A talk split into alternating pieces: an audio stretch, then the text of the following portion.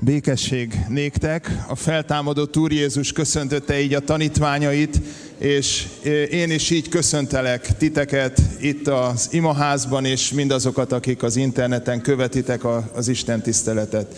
Igen, feltámadott Urunk van, és ő ad békességet.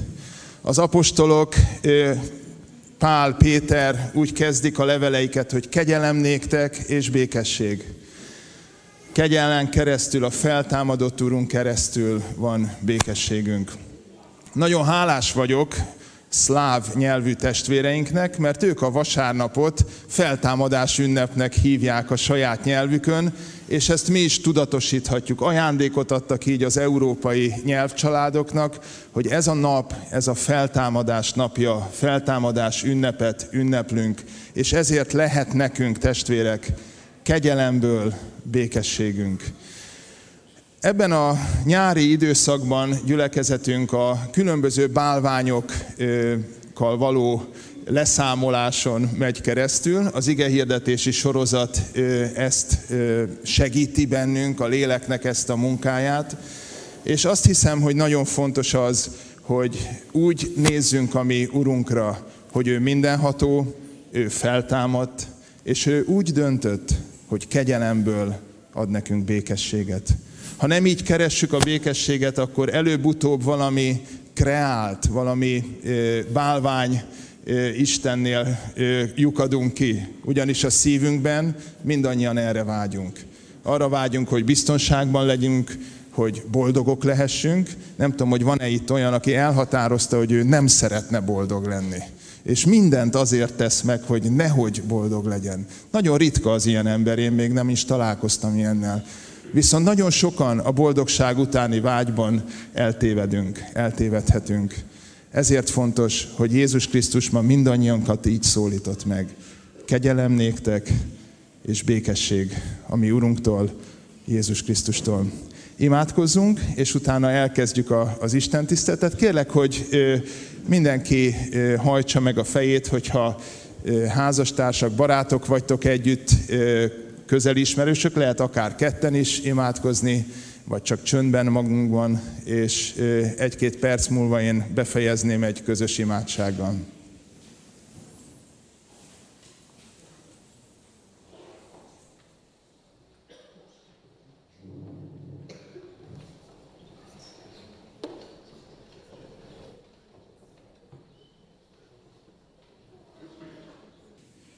Mindenható mennyei édesatyán, köszönjük, hogy Te a vigasztalásnak, a kegyelemnek és a békességnek az Istene vagy.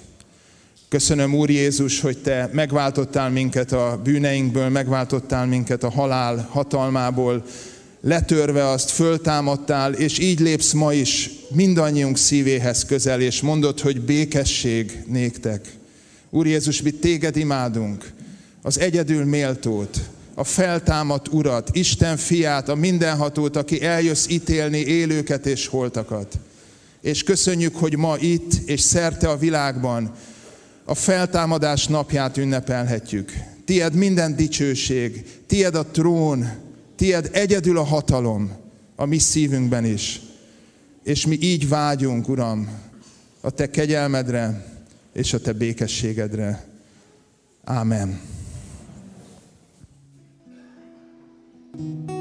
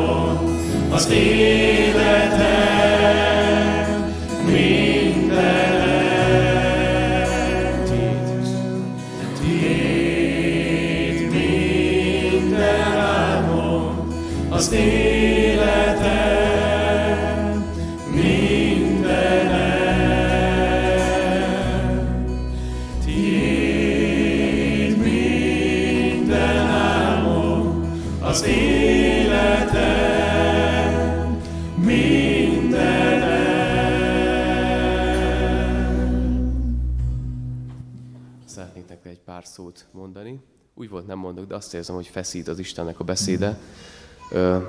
A héten, ugye most a téma, ugye mondta is Gábor, a bálványoknak a lebontása, és biztos nektek is vannak bűneitek, küzdelmeitek, nekem is van. És amikor Isten megítélt egyszer a héten, hogy a szívem nincs a helyén, hogy nem jó a bűnhöz való hozzáállásom, nem jó a bálványomhoz való viszonyulásom, hogy nem akarom lerakni. És ezzel kapcsolatban is egy elég egyenes és kemény igét mondott nekem. Én tudom megmondani, hogyan boldogulsz, de amit te művelsz, az nem használ neked. Kemény volt ezzel szembesülni, de mégis Isten ezt mondta, és azért mondta, hogy segítsen, nem azért, hogy a földbe döngőjön, és ez a, hisz, ez a hitem ezzel kapcsolatban, hogy ha Isten ma is szól valakihez, és ezt mondja neki, akkor Isten ezért mondja, hogy segítsen, hogy ő közelebb vonjon magához. Így gyertek és énekeljük, dicsérjük Isten tovább, közeledjünk hozzá.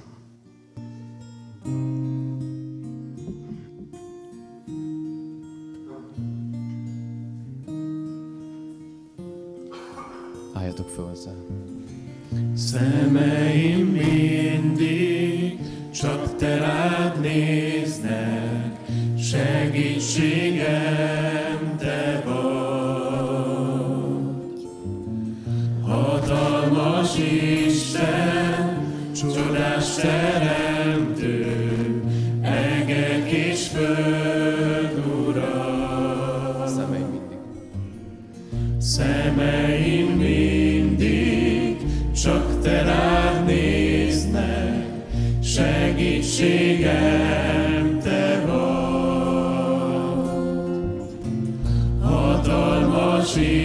Isten, csodás teremtő,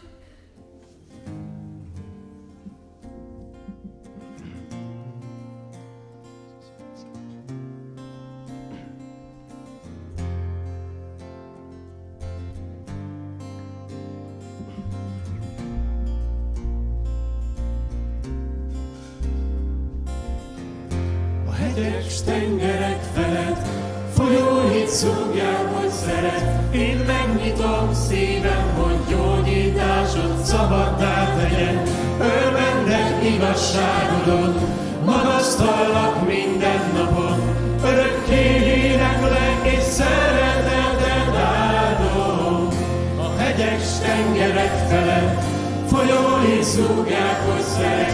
Én megnyitom szívem, hogy gyógyításod szabaddá tegyen. Örvendek igazságodon, magasztallak minden napon. Örökké éneklek, és szereteted áldom. Mindig csak rólad énekelnék, mindig csak rólad énekelnék. Mindig csak rólad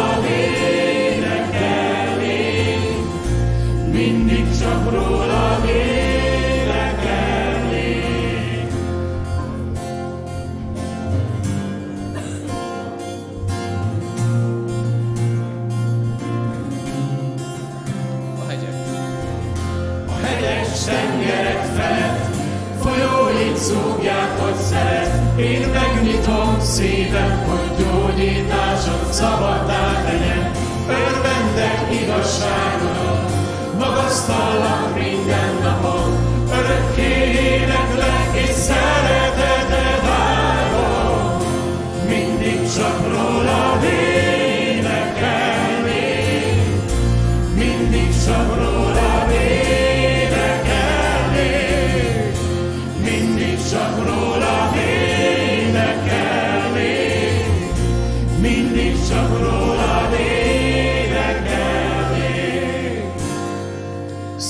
comunhão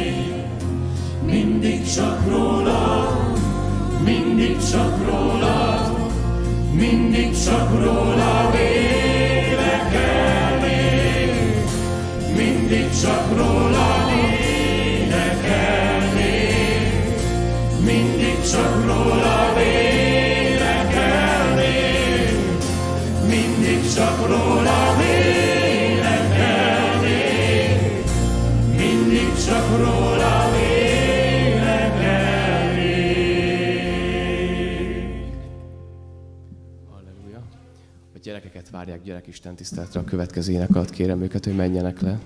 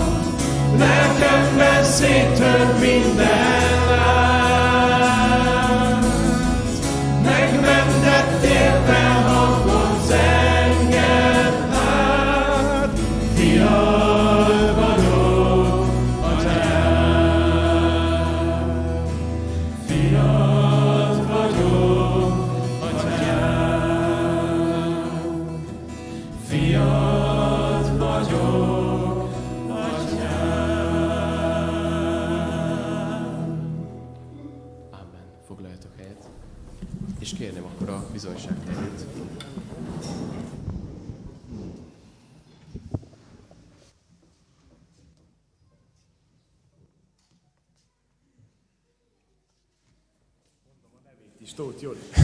Joli, kérlek, hogy...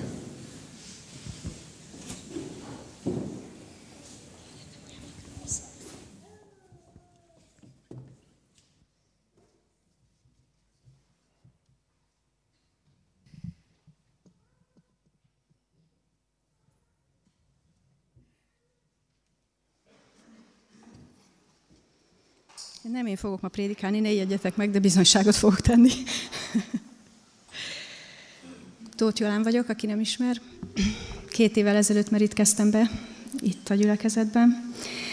És nagyon nehéz volt számomra a megtérés, mert az életem tele volt bálványokkal, tele voltam megkötözöttségekkel, és igazából már hét évvel azelőtt, hogy itt bemerítkeztem, Isten küldte a meghívót, és szólt, hogy baj lesz. De én nem vettem komolyan. Nem is igazán értettem, hogy miért van szükségem Istenre. És egy olyan bálványról szeretnék most nektek beszélni, hogy Isten hogyan döntötte le az életembe, ami, amiről úgy érzem, hogy nagyon sok, sok embert kísért, és, és arról szeretnék bizonyságot tenni és elmondani, hogy nem biztos, hogy ezen az úton el kell indulni, bár lehet, hogy az elején jónak tűnik. Amikor nekem arról beszéltek, hogy ez nem egy jó út, akkor én nem igazán értettem ezt, mert olyan emberek mondták, akik nem voltak ebbe benne. És akkor én azt gondoltam, hogy ez nem hiteles, mivel ők ezt nem élték meg, és nem tudják. De hogy igazából miről is van szó, ez a hálózati marketing, az MLM rendszer. 15 éves tapasztalatom van ezzel kapcsolatosan, ugyanis 15 évvel ezelőtt akkor még csak az egészségügyi kihívásom helyretételé kapcsán kerültem kapcsolatba olyan termékekkel, és azzal a céggel, ami az aloe verára épül. Biztos, hogy sokan tudjátok, hogy melyik ez a cég. És hogyha ott megálltam volna, hogy használom a termékeket, akkor azt hiszem, hogy talán nem lett volna olyan nagy baj, legfeljebb az egészségbálvány az azért biztos, hogy bejött volna. De nem álltam meg ezen a szinten, hiszen Ugye a Jakab levele 1.14 azt mondja, hogy mindenki a saját kívánságától vonzva és csalogatva esik kísértésbe. Azután a kívánság megfogalmazva bűnt szül, a bűn pedig kiteljesedve halált nemz. És az én kívánságom mi volt akkor? Egy jobb élet, egy kiteljesedettebb élet, jó anyagi színvonal, siker, és ez mindenne van. Csak amikor én még erre az útra léptem, akkor nem tudtam, hogy hogy ennek mi lesz az ára. Nem vettem észre például azt, hogy, hogy hatalmas pénzösszegeket költök el a termékekre, hogy nagyjából nem szól másról a fizetésem, csak arról, hogy, hogy az az első, hogy ezeket meg kell venni. Nyilván, amikor azt éreztem, hogy, hogy jót tesz ez a testemnek, akkor, akkor elkezdtem más embereknek is ezt mondani, hogy, hogy ez, ez jó, Um, átlagos, átlagos eredményeim voltak igazából így az üzleti téren, és uh, nem is akartam ebből az elején még egyáltalán üzletet csinálni, viszont ezek a rendszerek úgy vannak felépítve, hogy szépen lassan téged ebbe belevezessenek, és hogyha te erre nyitott vagy, akkor, akkor bele is fogsz menni. Um, aztán uh, teltek, múltak az évek, és így megmaradtam gyakorlatilag egy, egy ilyen átlagos üzlete szinten, viszont a vágy mindig ott volt bennem, hogy, hogy sokkal többet szeretnék. És aztán találkoztam emberekkel, akik arra bátorítottak, hogy meg megtanítanak, hogy hogyan kell ezt jól csinálni. És olyan kommunikációs formákat tanultam meg, amit nem vettem észre, hogy ez manipulatív. És hogy embereket manipulálok, mondván, hogy majd nekik milyen jó lesz. És rá kellett arra jönnöm, hogy a saját céljaim érdekében embereket használok fel. És ez a személyiségem olyan szinten betorzult, hogy nem igazán vettem akkor észre, de a minap is elmondták barátaim, akik itt is ülnek a sorokban, hogy ők mi mindent vettek észre rajtam. És nagyon nehéz volt ezt a napokban is tudomásul venni, hogy ez valóban így volt.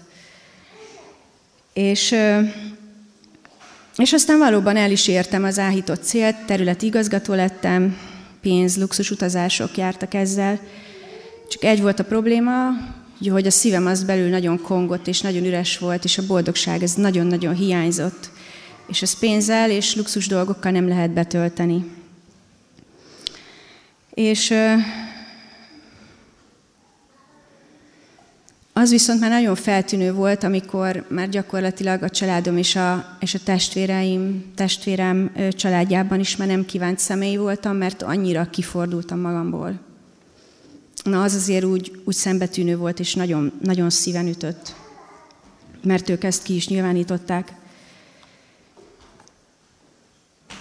És itt ezen a ponton hiszem azt, hogy a nővérem most néz az interneten keresztül, és szeretnék tőlük is bocsánatot kérni, mert ezt még személyesen nem sikerült megtenni, de ha, ha esetleg nem néz, akkor ma délután úgy is fogunk találkozni, és fogunk erről beszélgetni.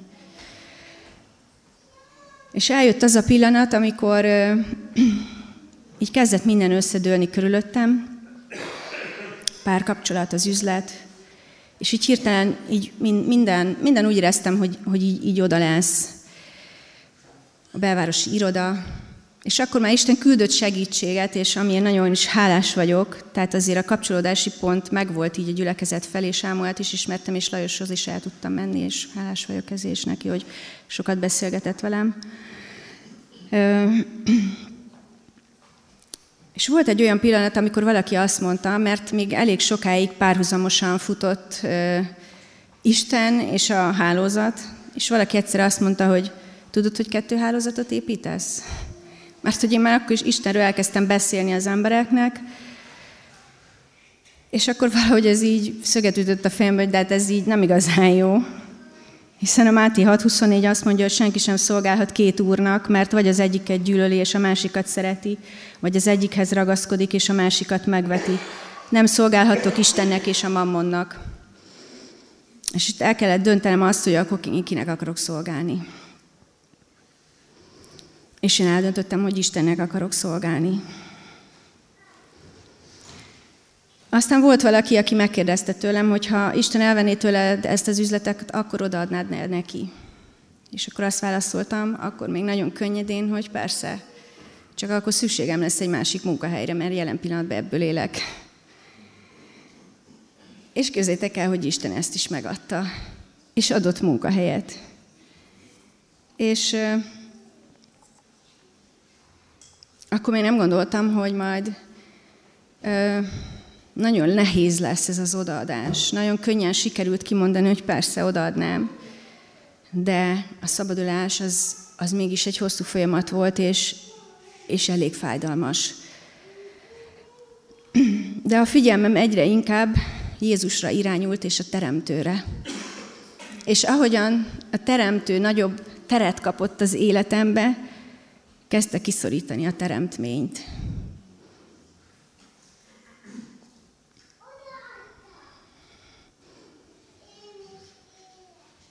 az elején ugye nagyon meg voltam hatódva a teremtménytől, és aztán kezdtem rájönni arra, hogy a teremtő mégiscsak sokkal nagyobb.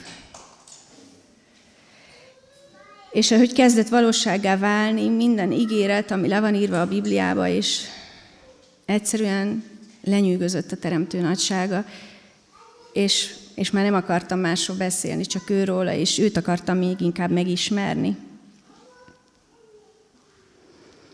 És hogyha a legfőbb tekintély a helyére kerül az életünkben, akkor úgy érzem, hogy minden a helyére fog kerülni.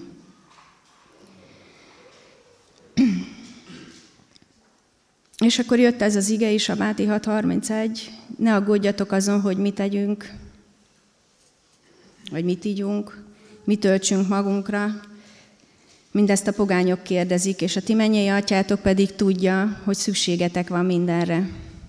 De keressétek először az Isten országát és igazságát, és ezek is mind ráadásul megadatnak nektek. És én sokszor felcseréltem a sorrendet. Én akartam minden áron kierőszakolni azt, amire nekem szükségem van. És ez nem megy így. Először nekünk Isten országát kell keresni, és ő majd pontosan tudja azt, hogy nekünk mire van szükségünk, és mi, mi az, ami a javunkra válik.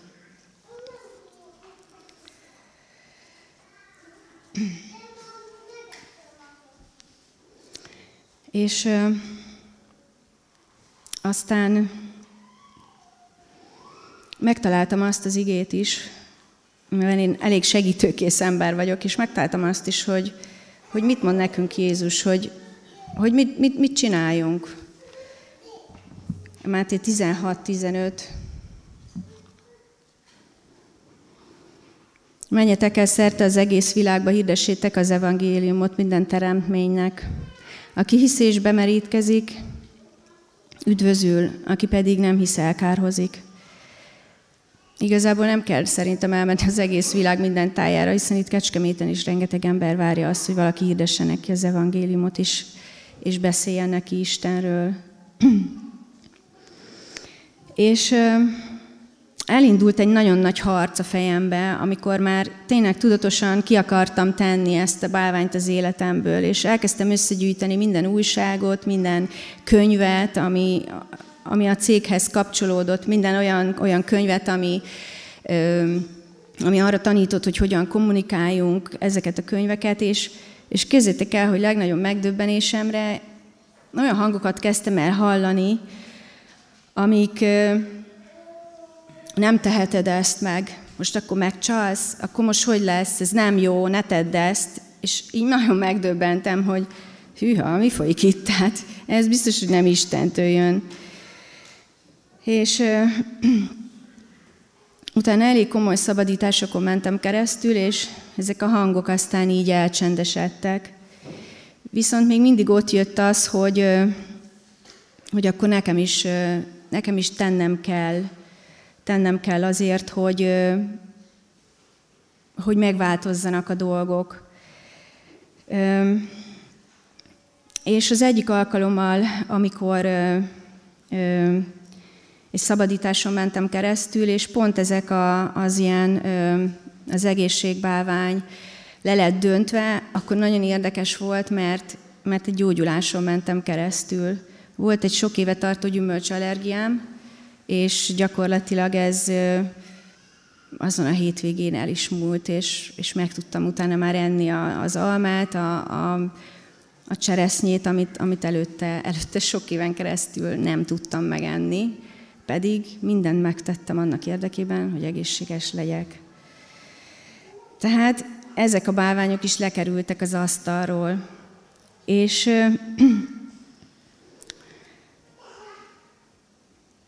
És aztán azt éltem meg, hogy hogyha Isten mégse tenné meg azt, hogy valamiből meggyógyít, akkor is ő az Úr. És egy másfél évvel ezelőtt egyik éjszaka nagyon ö, nagy fájdalmaim voltak, és így imádkoztam, meg így dicsőítettem, és így nagyon sokszor átéltem egyébként azt, hogy dicsőítés hatására is ö, hasi, alhasi fájdalmak egyszerűen el, elmúltak. De akkor nem. És, és akkor így kérdeztem az urat így az éjszaka közepén, hogy mit kéne akkor most csinálni, tehát hogy most így kb. mi van. És akkor azt mondta, hogy hívd a mentőt. És végigvitt egy kórházi tartózkodáson és egy műtéten, és ez is az ő dicsősége, hogy akkor az úgy történhetett. És még csak annyi, hogy azok pedig, akik hisznek, ezek a jelek követik, az én nevemben ördögöket űznek ki, új nyelveken szólnak, kígyókat vesznek kezükbe, és ha valami halálosat isznak, nem árt nekik. Betegekre teszik rá a kezüket, és azok meggyógyulnak. És amikor ezeket is így megtapasztaltam, akkor, akkor egyszerűen még, még egy sokkal nagyobb, nem tudom ezt, hogy jó szót használjak rá, mit tudjak rá használni,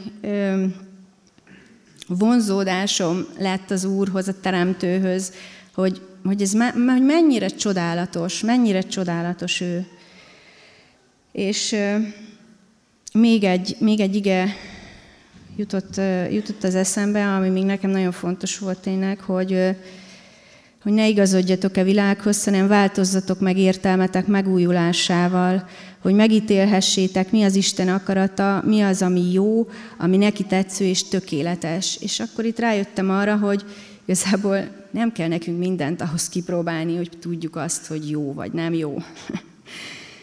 És még egy utolsó szót szeretnék szólni azokhoz az emberekhez esetleg, akik érintettek most hasonló témában, hogy az emelem vonza őket, hogy hogyha most háborog a lelked, és azt mondod, azt mondja egy hang benned, hogy ne figyelj oda, és ez nem igaz, amit ez a nő beszél, akkor ahol nagyon gyorsan kérjél segítséget valakitől, aki téged Istenhez közelebb fog vinni.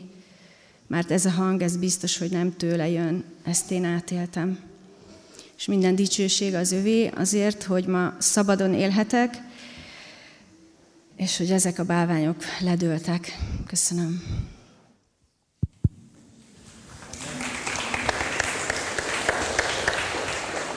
Isteni a dicsőség, köszönjük, hogy megosztottad, Júlia, az életednek ezt a részét.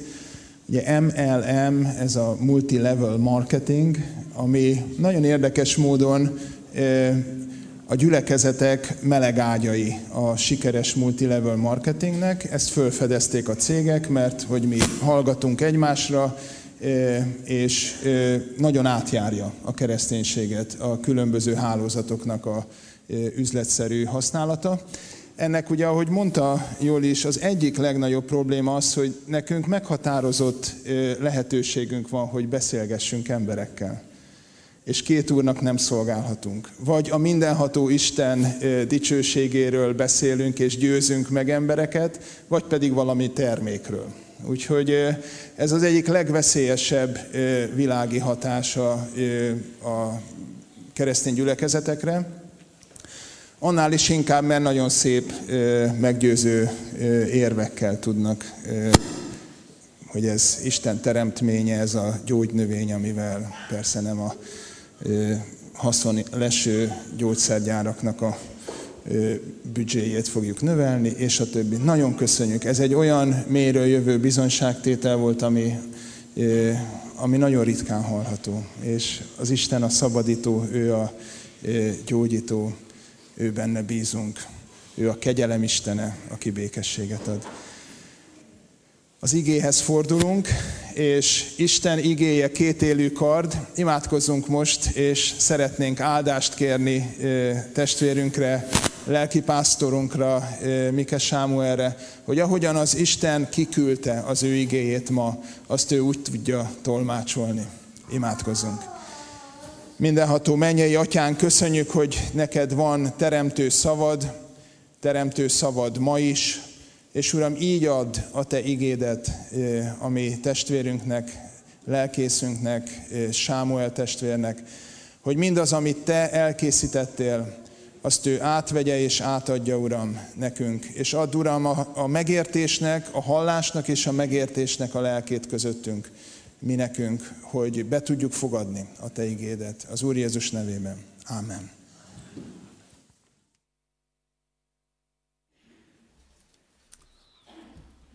Nagyon érdekes, hogy Joli megkeresett a héten, hogy interneten követte Németországból a mostani sorozatunkat, és, és akkor úgy megfogalmazódott benne, hogy neki erről szólni kell. Valóban úgy volt, hogy hosszabb ideig párhuzamosan próbált keresztény is lenni, meg kiszolgálni ezt a rendszert, Egyszer egy, egy szenvedő alanya voltam ennek a történetek nem részéről, hanem valaki fölhívott Budapestről régi erdély ismerős, hogy ő szeretne az orvos vejével eljönni hozzám, valami nagyon fontos dolgot kell megosszon.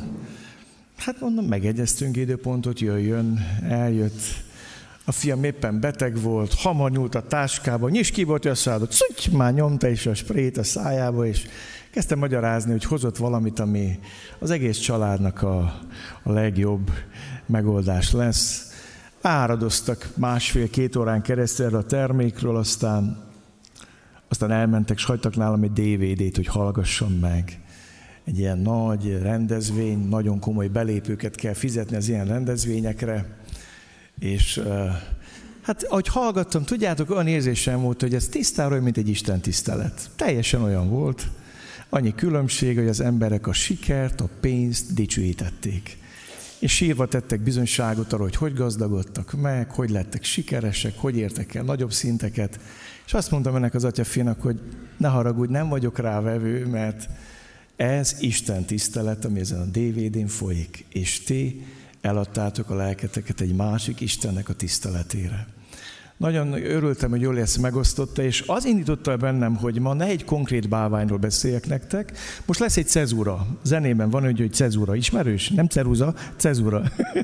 van egy ilyen, akkor picit megállunk.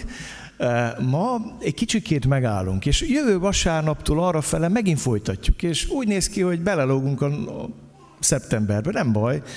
még vannak izgalmas bálványok. Lesz egy olyan témánk, hogy digitális kokain, meg ilyen furcsa bálványokról is szó lesz a jövőben, de szeretném, hogyha megállnánk, és és megállnánk, ugye beszéltünk eddig a szerelem istenéről, beszéltünk a siker, a pénz istenéről, a hatalom és a dicsőség istenéről. És érdekes módon, amit Joli elmondott, az, az valahogy ötvözi. Nem, ha nem is az összes, de majdnem. Nem mondta teljesen el az életéből, minden nem akart az időt húzni, de hogy az összes ötvözte az az időszak az életében ezeknek a bálványoknak. És ma szeretnék egy picikét a mélyéről szólni erről, a szívekről és a vágyakról, vagy leszámolás a szív bálványaival. Az a nagy kérdés, hogy hallgatjuk ezeket az igétéseket, eljövünk a gyülekedbe, és mi történik velünk? Mehetünk úgy tovább, hogy na, hallottunk egy újabb bálványról. Mehetünk tovább úgy, hogy hallottunk egy jó tanítást, vagy kevésbé jót. De a legfontosabb kérdés, hogy maradunk a bálványaink imádatában, vagy a helyükre tesszük őket. És hadd mondjam nektek, ma annak a fájdalmas útjáról szeretnék szólni, mert Jolinak se így ment egyik pillanatról másikra. Az az út, amit be kell járnod, az az ösvényt, amit be kell járnod ahhoz, hogy ledőjenek a bálványok, hogy megszabadulj tőlük. Erről lesz most szó, hogy helyükre kerüljenek a bálványok, erről az utazásról. Mózes első könyve 22. részét keresétek meg, Szemüvegem sikerült otthon felejtenem, de nem baj, mert Gábor nagyon kedves vagy, Á, nem, inkább megbirkózok így vele. Mózes első könyve 22. rész, és gyertek álljunk fel, és úgy hallgassuk Isten igét. Mózes első könyve 22. részéből. Az első verstől. Ezek után történt, hogy Isten próbára tette Ábrahámot, és megszólította. Ábrahám, ő így felelt, itt vagyok. Isten ezt mondta, fogd a fiadat, a te egyetlenedet, akit szeretsz, Izsákot, menj el Móriá földjére, és áldozd fel ott égő áldozattal az egyik hegyen, amelyet majd megmondok neked. Ábrám fölkelt reggel, fölnyergelt a szamarát, maga mellé vette két szolgáját, meg Izsákot, a fiát, fiát is hasogatott, fát is hasogatott az áldozathoz, azután elindult arra helyre, amelyet az Isten mondott neki. A harmadik napon fölemelte tekintetét Ábrahám, és meglátta azt a helyet messziről. Ekkor így szólt Ábrám a szolgáihoz, maradjatok itt a szamára, én pedig a fiammal elmegyek oda, imádkozunk, és utána visszatérünk hozzátok. Fogta tehát Ábrám az égő áldathoz való fát, rátette a fiára, Izsákra. Ő maga pedig a tüzet, meg a kést vitte, így mentek ketten együtt. Egyszer csak Izsák megszólította az apját, Ábrahámot. Apám, ő így felelt, itt vagyok, fiam. Izsák megkérdezte, itt van a tűz meg a fa, de hol van a bárány az áldozathoz? Ábrám azt mondta, Isten majd gondoskodik bárányról az áldozathoz, fiam. Így mentek tovább ketten együtt. Amikor eljutottak arra a helyre, amelyet Isten mondott neki, oltárt épített Ábrahám, elrendezte rajta fadarabokat, megkötözte a fiát, Izsákot, föltette az oltár a fadarabok tetejére. De mint kinyújtotta Ábrám a kezét, és megfogta a kést, hogy levágja fiát, kiáltott neki az úr angyal az égből. Ábrahám, Ábrahám. Ő így felelt, itt vagyok. Az angyal így szólt, ne nyújts ki a kezedet a fiúra, és ne bánsd őt, mert most már tudom, hogy Isten félő vagy, és nem tagadtad meg tőlem a fiadat, a te egyetlenedet. Akkor fölemelte Ábrám a tekintetét, és meglátta, hogy ott van egy kos szarvánál fogva fennakadva a bozótban. Oda ment Ábrám, fogta a kost, és azt áldozta föl égő áldótól a fia helyett. Azután így nevezte el Ábrám azt a helyet, az Úr gondoskodik. Ma ezt mondják, az Úr hegyén a gondviselés. Az urangyara másodszor is kiáltott Ábrámnak az égből, és ezt mondta, magamra esküszöm, így szól az Úr. Mivel így tettél, és nem tagadtad meg tőlem a fiadat, a te egyetlenedet, azért gazdagon megáldolok, és úgy megszabadítom utódaidat, hogy annyian lesznek, mint az ég csillaga, vagy mint a homokszemek a tengerparton. A te utódod birtokolni fog ellensége kapuját, és a te utódod által nyer áldást a föld minden népe, mert hallgattál szavamra. Ezután Ábrám visszatért szolgáihoz, elindultak, és együtt mentek Bérsebába. Ábrám továbbra is Bérsebába lakott. Uram, olyan sokan félreértjük ezt az igét, olyan sokan megriadunk, olyan sokan abbaadják a bibliolvasását ennél a történetnél. Attól, hogy megértsük azt, hogy micsoda árat fizettél azért, hogy mi szabadok legyünk a bálványainktól. És ad, hogy úgy ragyogjon fel a te szereteted, hogy megolvadjon a szívünk a te szeretetettől. Ragyogjunk föl, a te szereteted, Uram, hogy izsákjaink a helyükre kerüljenek. Arra a helyre, mit szántál nekik. Azért, hogy ne menjünk tönkre, és azért is, hogy ne tegyük őket tönkre. Kérünk, jöjj, Szentlélek Isten, magyaráz nekünk ezeket az ígéket. Amen. Foglaljatok helyet.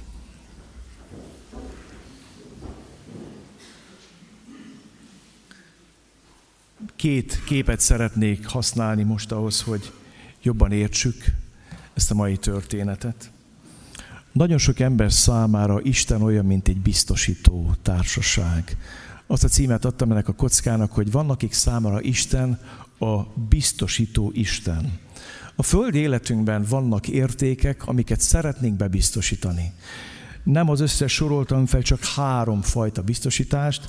Van a vagyon biztosítása, lakás, autó, cég, termések, például a mezőgazdászok is szokták biztosítani a terméseiket, hogy jön egy égeső vagy fagykár, legyen bebiztosítva. Arról van szó, hogy vannak értéktárgyaink, és szeretnénk őket biztonságban tudni. Éppen ezért befizetünk egy társaságnak, aki vállalja azt, hogyha kár ér minket, akkor kártalani fog bennünket. És hadd mondjam nektek, hogy nagyon sok hívember számára Isten egy biztosító Isten.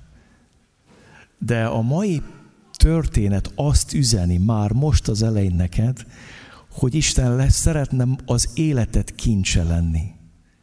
Ő nem azért van, hogy a kincseidet biztosítsa és féltve megőrizze, hanem szeretne ő a te életedben egy féltve őrzött kincs lenni. Érted?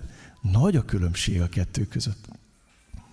Aztán ott van az élet és egészségbiztosítás, amikor az emberek szeretnék, hogyha betegség vagy baleset esetén valamit fizetne a társaság.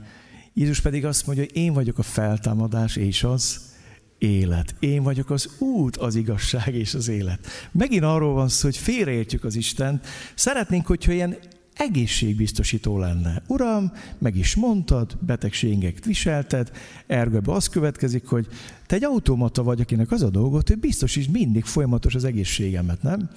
E, vagy az életemet. De ma azt mondja neked Jézus, hogy én maga az élet akarok lenni a számodra.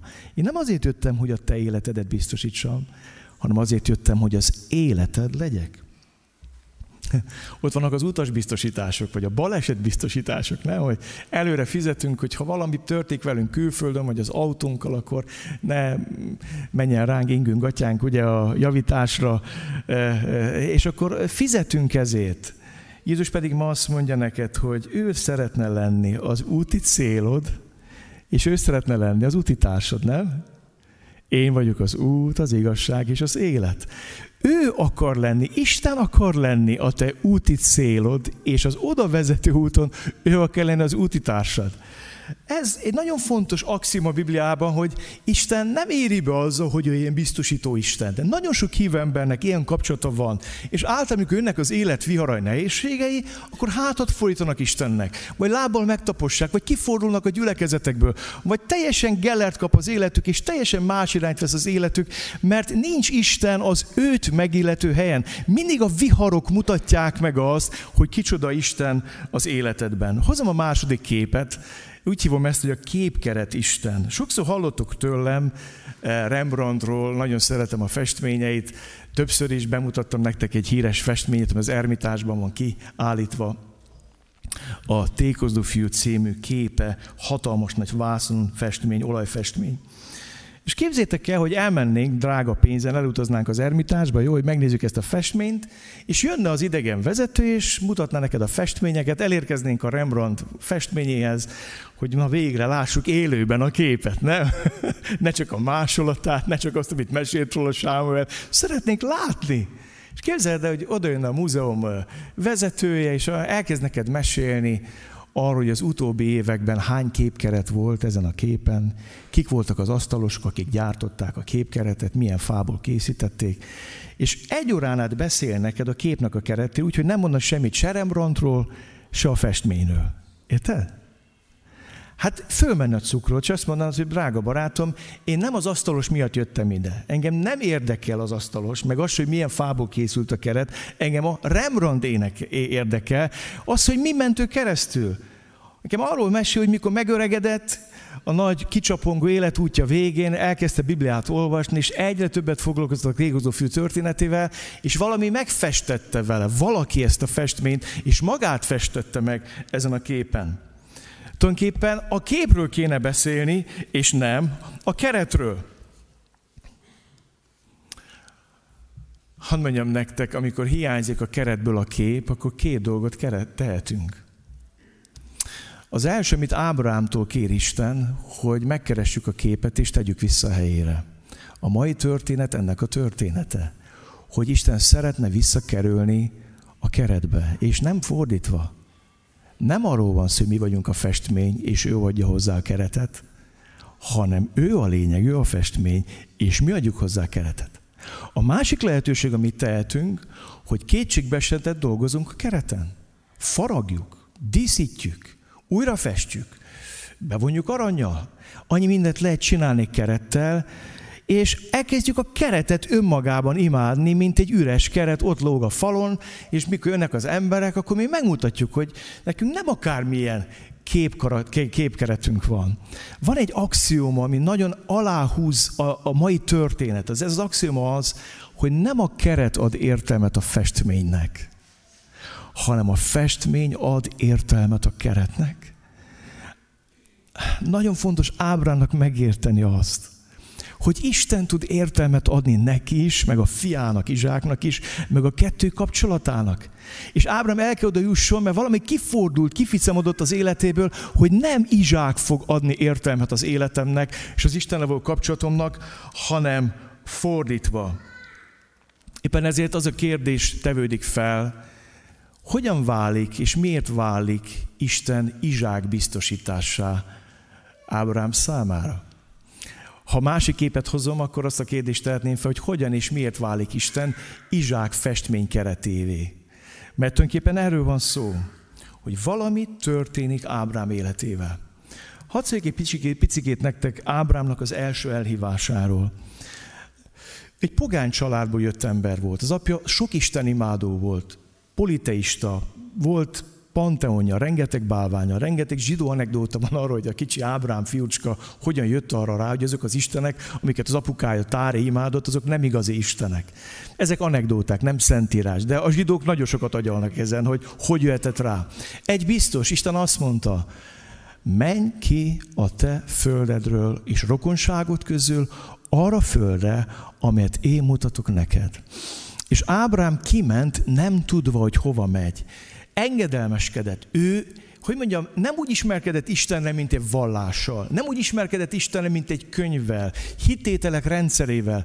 Ő egy nagyon nyers és vad Istennel ismerkedett. Tudjátok, hogy miért?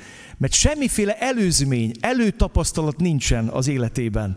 Nincsenek örökített hitek, paradigmák, sémák, nincsenek hívő szülei, akik beszélhetnek neki Istenről, hanem egyszerűen Ábrám a húsba vágva magán tapasztalja meg, hogy ki az Isten. Ismerkedik valakivel, akit nem ismer.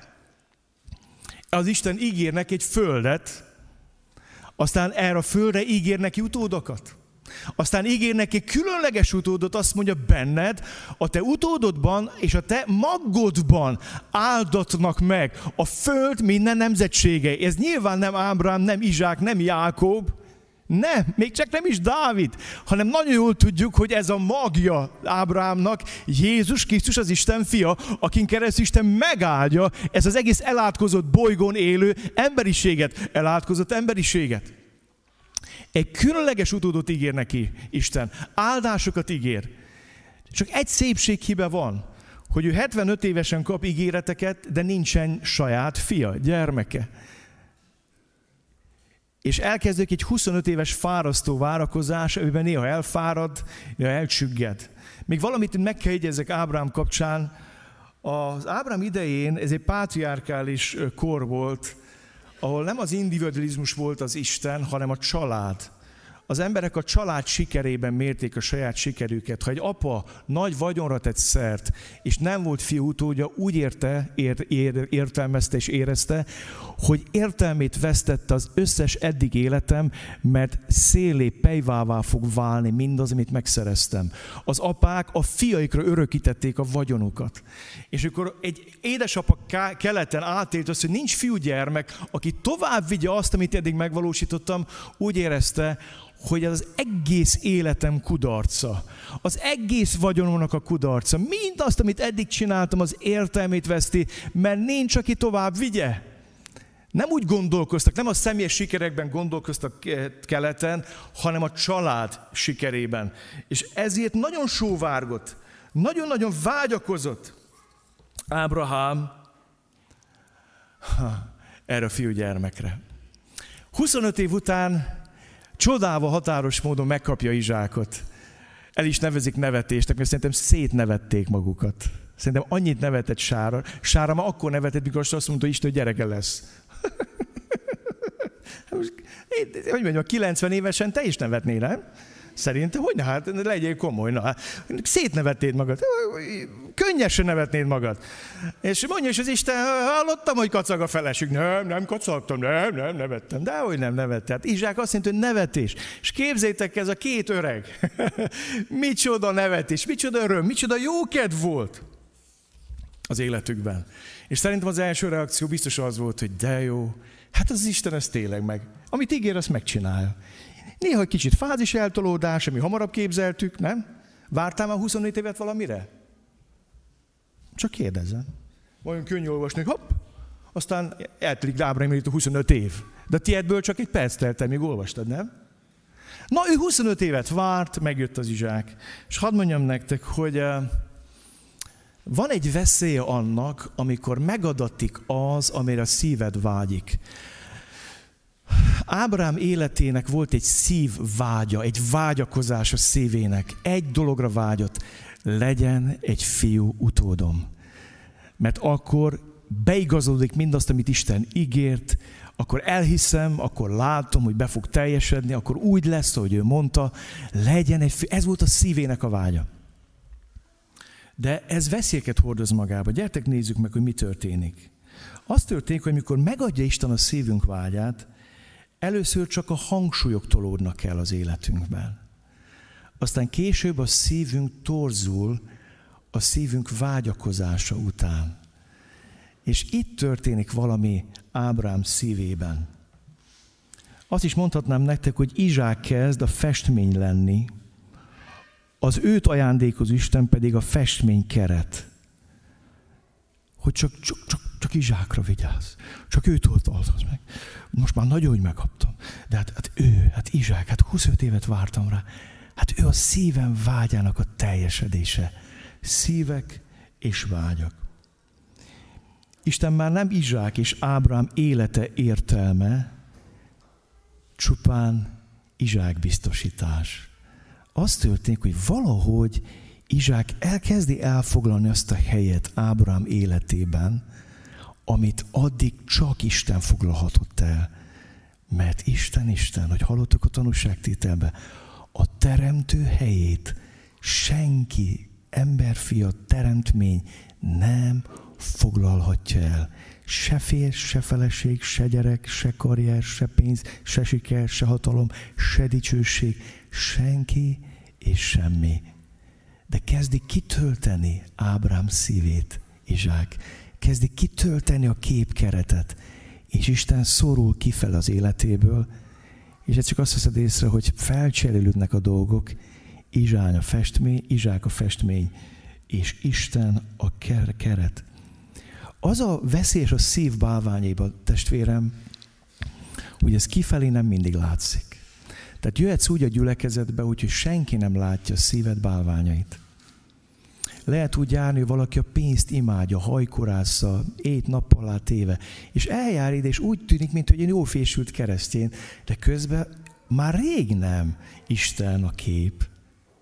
Isten maximum a pénz kerete arra való, hogy biztosítsa a vagyon, meg vigyázzon a vagyon, amit megszerezte. De Isten már nem Isten az életedbe. És annyi mindenre lehet mondani, hogy kiszorítja az életed közepényből, középpontjából Istent. Igen, nem látszik. A szívünkben születnek. És hadd mondjam nektek, hogy Isten sokszor keserves utakon kell átvezessen minket. A mi érdekünkbe teszi azt, hogy ő az őt megillető helyre kérne az életünkben. Ez azért nagyon fontos, mert amikor mi az ő helyre bármit és bárkit oda teszünk, akkor kölcsösen tesszük tönkre. Magyarán ilyenkor történik az, hogy Ábrám tönkre fogja tenni Izsákot, és Izsák tönkre fogja tenni Ábrámot. Ez törvényszerű. A szívünk bálványai lehetnek a legjobb dolgok is, még ha legjobb dolgok is az életben tönkre tesznek minket. Pontosabban kölcsönösen oda-vissza tesszük tönkre egymást. Éppen ezért a mai igényben látunk egy második elhívást. Ábrámnak volt egy első elhívása, amikor Isten azt mondja, gyere ki a földedből, a rokonságodból, és ezt már megtette. Már megvan a föld, már látta a földet, az ígéret földjét, már be is barangolta, be is járta, már, már, már sok mindent megélt Ábrám ezen a földön, de van egy picinke gond, vagy nem is olyan picinke gond, az pedig az, hogy ezen a földön, az ígéret földjén foglalta el Ábrám szívét valaki. Hadd szóljak itt nektek, hogy nehogy azt higgyétek, hogy a kintről jövőknek van szüksége a bálványoktól való szabadulásra. A hívőknek rendszerint szükségük van. Itt a hívő Ábrámot Isten újból elhívja. Itt a hívő Ábrámot Isten megtérésre hívja. És ma lehet, hogy téged, mint hívő embert, hív Isten megtérésre és szabadulásra. Egy másik elhívás. Nézzétek meg, hogy mennyire hasonlít a másik elhívás az elsőhöz. Ezek után történt, hogy Isten próbára tette Ábrahamot, és megszólította Ábrahám. Ő így felelt, itt vagyok. A kommunikáció még megvan. Isten szó tud vele érteni, megszólítja, és azt mondja, itt vagyok. Te is eljössz, hallgatod az égét, és azt mondod, hogy jól mondja a testvér, nem? Sőt, még imádkozol is. Itt vagy. És azt mondod, hogy jelen, Ábram is azt itt vagyok, ura. Az éges szól. Jelen vagyok, de azt mondja Isten neki. Ábrahám, ő pedig így felelt, itt vagyok. Isten ezt mondta, fogd a fiadat, a te egyetlenedet, akit szeretsz Izsákot. Menj el Móriá földjére, és áldozd fel ott égő áldozat az egyik hegyen, amelyet majd megmondok neked. Emlékeztek, mit mond Isten? Menj köte földedről, arra földre, amit majd mutatok neked. Ugyanaz a formula, nem? Azt mondja Isten, hogy fogd a fiadat, az egyetlenedet, és menj ahhoz a hegyhez, nem mondja meg előre, hogy GPS meg térkép, hanem azt mondja, hogy majd én megmondom, hol kell megállni még domnál. Te csak menj, fogd a fiadat, a te egyetlenedet, Izsákot, és vidd a Mória hegyére. Általában ennél résznél szokták az emberek abba, hogy a bibliolvasást, mert azt mondják, hogy na, itt elég az az Istenből nekünk nem kell, egy ilyen Isten, aki ilyen rettenetes dolgokat kér, és valóban látszólag itt valami rettenetes dolog történik. hát nézzük meg egy kicsit közelebbről, hogy mi ez a rettenetes dolog. Meg kell értened azt a kort, amiben ez a kérés elhangzik Isten részéről. Az egyik, amit tudnod kell erről a korról, hogy pátriárkélás, családközpontú társadalom, nincsenek individualista bálványok. A siker az mindig közös, a közösségé, a családé. A másik, meg kell értened, hogy uh, mikor Ábrámnak le kell mondani az első szülött fiáról, az kicsit olyan, mintha egy sebész le kéne mondja a kezének a használatáról. Mint a Kornélnak azt mondja, hogy Kornél, műtsél úgy, hogy mától kezdve nincs kezed. Ebbe halna bele. Miért? Mert hát ezt használja, nem? Vagy azt kérném egy festménytől, hogy festőt, művésztő, hogy oké, okay, mától kezdve nem le fogsz látni, nem látod a színeket, megszűnik a szemed világa, de folytasd tovább a festészetet. Ábrám úgy élte meg, hogyha, hogy elveszít izsákot, ha neki nem lesz izsák, akkor mindent elveszítettem. Aztán meg kell érteni picikét ezt a kort a környező népek hitvilága szempontjából. Ábrám egy politeista, sok Isten hívá, imádó közegben, népek körében élt. A termékeny félholdban benne van a szóban is, hogy termékeny félhold. Ez egy olyan félhold közel-keleten, ami, ami folyók partján húzódik, és ott termőföld van. És azért húzódtak meg, és azért vezetik oda-vissza a népek kultúráját, az ősi kultúráját erre a termékeny félholdra, nagyon onnan eredeztetik a, a legrégebbi emberi kultúrát, oda, oda teszik az édenkertét és a Tigris és Eufrátesz közé. Miért? Mert a termékenység életszükséglet volt. Ez a termékeny félhold egy hatalmas sivatag és pusztaság mentén behelyezkedik el. Éppen ezért ezek a népek ösztönszeron a termékenység isteneit imádták. Abban hittek, hogy mindent meg kell tenni, hogy az isteneket rávegyük arra, ezeket az isteneket, kicsikarjuk tőlük az esőt, a mennydörgést, a villámlást. Ezért imádták Baált, a mennydörgést, és istenit, imádták az aserát, imádták a molokat. Minden Isten imádatuk ahhoz kötődött, hogy kicsikarjuk Istentől a termékenységet, a termést, a bővölködést, és ez a környező népek éppen ezért mindenből az elsőt, állatból, növényből, bármiből az elsőt feláldozták az Isteneknek. És attól sem riadtak vissza ezek a népek, és hadd mondjam nektek, az Ábrám élet idejében egy olyan természetes dolog volt a gyermek áldozat, bocsánat, hogy ezt mondom, mint bizonyos törvényeknek a kannibalizmus. Tehát ugye egy teljesen bevett dolog volt, hogy ha azt akarod, hogy a feleséget termékeny legyen, vagy megáldják az Istenek, és gyerekeket szüljön, ahhoz föl kell áldoznod az első szülöttedet. És erre nagyon sok példa volt. Gyakorlatilag Isten valami olyasmit kér Ábrahámtól, ami a környezetében egy bevett szokás volt. Ezért nem látod azt, hogy sokkot kap, vagy, vagy, vagy elkezd toporzékolni. Itt vagyok, elhangzik a parancs, azt olvasott, hogy Ábrám, ezt hallotta, felnyergelt a szamarát, fogta fiát, fogta fát, felhozogatta, és még valamit tudnod kell. Ábrámnak nincsen Bibliája. Nincs tíz parancsolata. Azt mondtam, hogy egy vad, nyers Isten ismerete van tanulja, hogy ki az, akit követ. Eddig azt mondja, hogy eddig, amit mondott, az úgy volt. Ha 25 évet is kellett rá várjak, de megígérte, úgy lett. Ha ez az Isten most megint kért tőlem valamit, és az eddig betesettek a dolgok, akkor most is valami fog történni. Rábízom magam, rábízhatom magam, megbízhatok benne. Egy különös korban, és még valamit el kell mondjak, amit nehezen értünk meg a pogány népeknél is létezik bűnért való áldozat. Annyi különbséggel, hogy Isten az ember életet megtiltja. Hát a, ne őj tíz parancsolatban. És az, az Isten népénél, a pogány népekkel szembe az ember életet kiváltja mi? Az állatok rengeteg véghe láthatatlan áldozata, amit Izrael bemutat. Ennek a végtelen sora. És nekem abban hittek, hogy nagyon sokszor a család bűnért, az ősök bűnért kell egy gyerek, aki ezért fizet. Viszont Isten azt mondja, hogy nem, emberélethez nem nyúlunk, az állatok vére volt az, ami kiváltotta az emberi áldozatot Izrael népe életébe. De ez mind a jövő. Ábrám csak tanulja, hogy ki az az Isten. És megy, és viszi a fiát. Viszont előkockán volt egy beszédes mondat. Nem azt mondja Isten, hogy Ábrám, fogd zsákot, azt vidd fel a hegyre, és á. Nem is azt mondja, hogy menj be hozzá a sátorba, és öld meg. Nem. Nézd, mit mond. Fogd a fiadat, a te egyetlenedet. Ez ma kulcsfontosságú. Izsák olyan módon vált egyetlenné Ábrám életébe, amilyen módon az ő és a te életedben és az én életemben csak Isten lehet egyetlen. Ezért az a mondatban benne van mind, hogy Ábrám féltelek téged. Az a problémám, Ábrahám, hogy Izsák vált az életed értelmévé. És az a problémám, hogy ő a kép, és én a keret. És ez így fog tovább menni, te is tönkre fogsz menni, meg Izsák is. Mert amikor elkezdjük bálványozni a gyermekeinket, akkor két dolgot történhet. Az egyik, hogy hozzák az elvárásainkat, és akkor nagyon büszkék vagyunk, és dagad a mellünk, hogy hat, hat, hat, hat, hat. A másik, mikor nem az elvárásaink szerint alakul az életünk, és elkezdünk dühöngni, és hisztézni, és toporzékon, nem ezt érdemeltem, nem ezt vártam.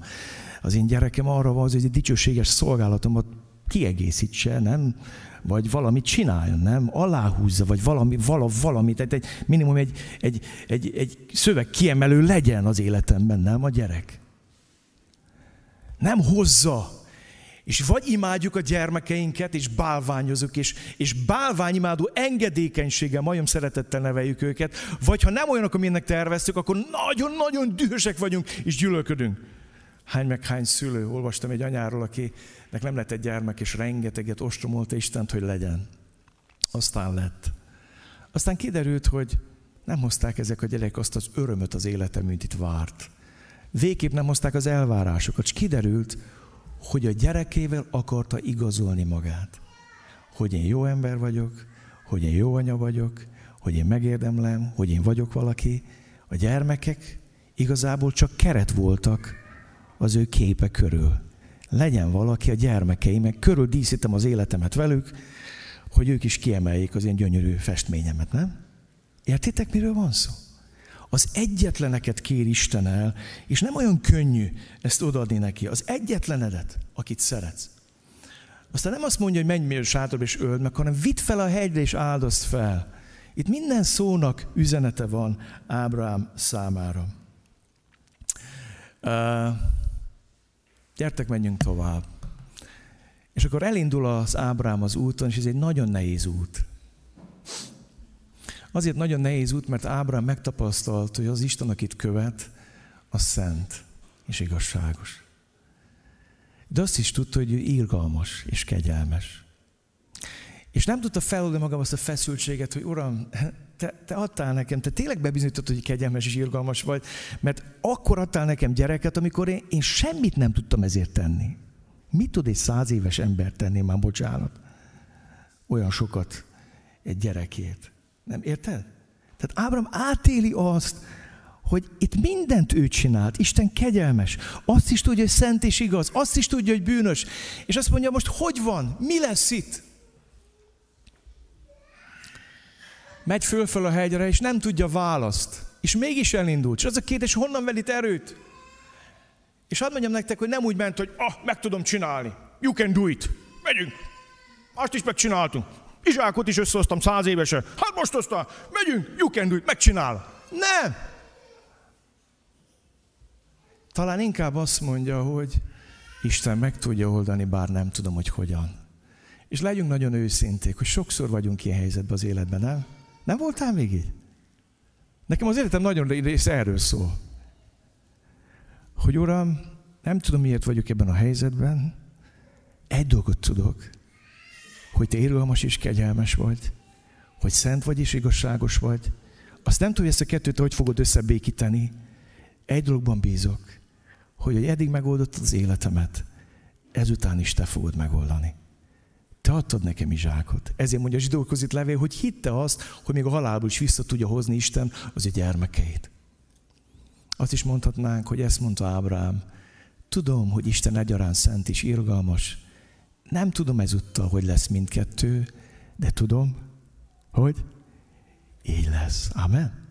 Még nincs vége. Menjünk tovább.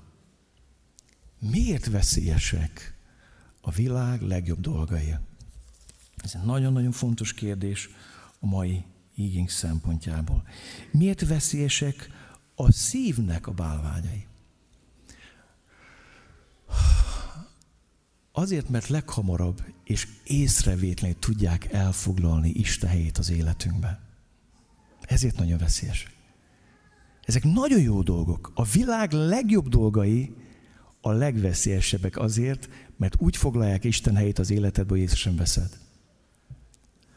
Azért veszélyesek, mert nagyon könnyen válhatnak életünk értelmévé és céljává. És itt egy, egy, egy kölcsönhatás van Izsák és Ábrám között. Ha Isten nem kerül közéjük, a középpontba, akkor vagy Ábrám, vagy Izsák sérülni fog, vagy mind a kettő. És hadd mondjam nektek, Isten azért visz minket át ezen a nagyon nehéz kemény hegyősvényen, egy nehéz ösvény ez, mert döntés elé kell állítson. Ha Ábrámnak soha nem kellett volna választani a fia és az Isten iránti engedelmesség között, észre sem veszi, hogy a fia iránt érzett szeretete lassan bálványimádásba fordul. Ezért kell Isten átvigye ezen az úton. Hadd mondjam nektek, a Mória hegyét senki nem szereti. De hadd mondjam azt is ma, hogy ez egy kikerülhetetlen hegy az életedben. És új szövetségben az a hegy a Golgota hegye, és ma úrvacsorázni fogunk. Ha te szeretnél szabadlá válni a bálványaitól, be kell járnod azt a kikerülhetetlen Mória hegyét, amitől mindenki menekül. Ábrám is menekült, de be kellett járja. Miért veszélyesek a szív bálványai? Lapozatok a római levél első részéhez. Nem írtam ki, csak miután megírtam a jegyzetet utána, döbbenter, vagy nem írtam bele ezt a részt. Ott Pál apostol nagyon érdekes dolgokról beszél. Nézzétek meg, mit mond Pál.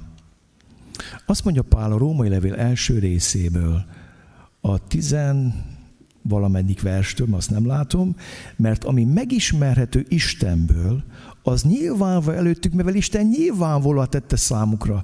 Láthatatlan valóját, örök hatalmát, istenségét meglátja. Alkotásain az értelem a világ teremtésétől fogva. Most jön a lényeg. Ezért nincsen mentségük, mert bár Isten megismerték, mégsem dicsőítették vagy áldották, mint Istent, hanem hiányvalóságúra jutottak gondolkodásukban, és sötétség borult oktalan szívükre, akik bölcseknek mondták magukat, bolondokká lettek, és most jön, figyeld meg, és a halhatatlan Isten dicsőségét felcserélték halandó emberek, sőt madarak, négy lábok és csúszómászok képmásával. És most jön a szív bálványa, nézd, mit mond.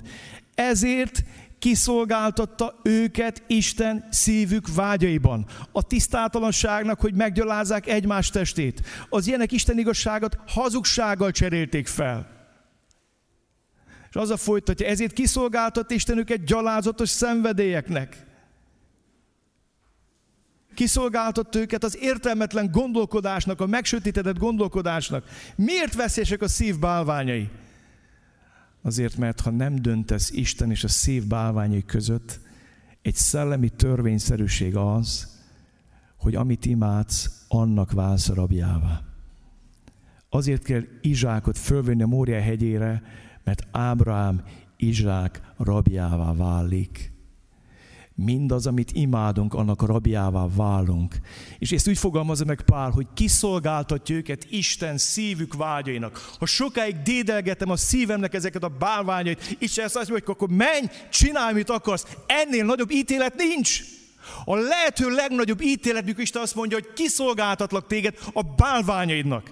Mert úgy történik a dolgok, hogy te birtokolod, te irányítod a dolgokat, és te csak azt hiszed, hogy ő birtokol téged, és ő irányít téged, és nincs hatalmat feletted, mert kiszolgáltatod Isten a szíved vágyainak. Épp ezért nem lehet játszani a szívünk bűnös vágyaival. Pontot kell tenni a végére. Minél hamarabb. Ne játsz! Mert kiszolgáltat Isten gyalázatos szenvedélyeknek, és azt fogom, hogy utálom magamat, erre képes voltam, hogy tudtam ezt megtenni? Miért olyan veszélyesek a világ legjobb dolgai? Szerelem, siker, pénz, és sorolhatnám. Miért?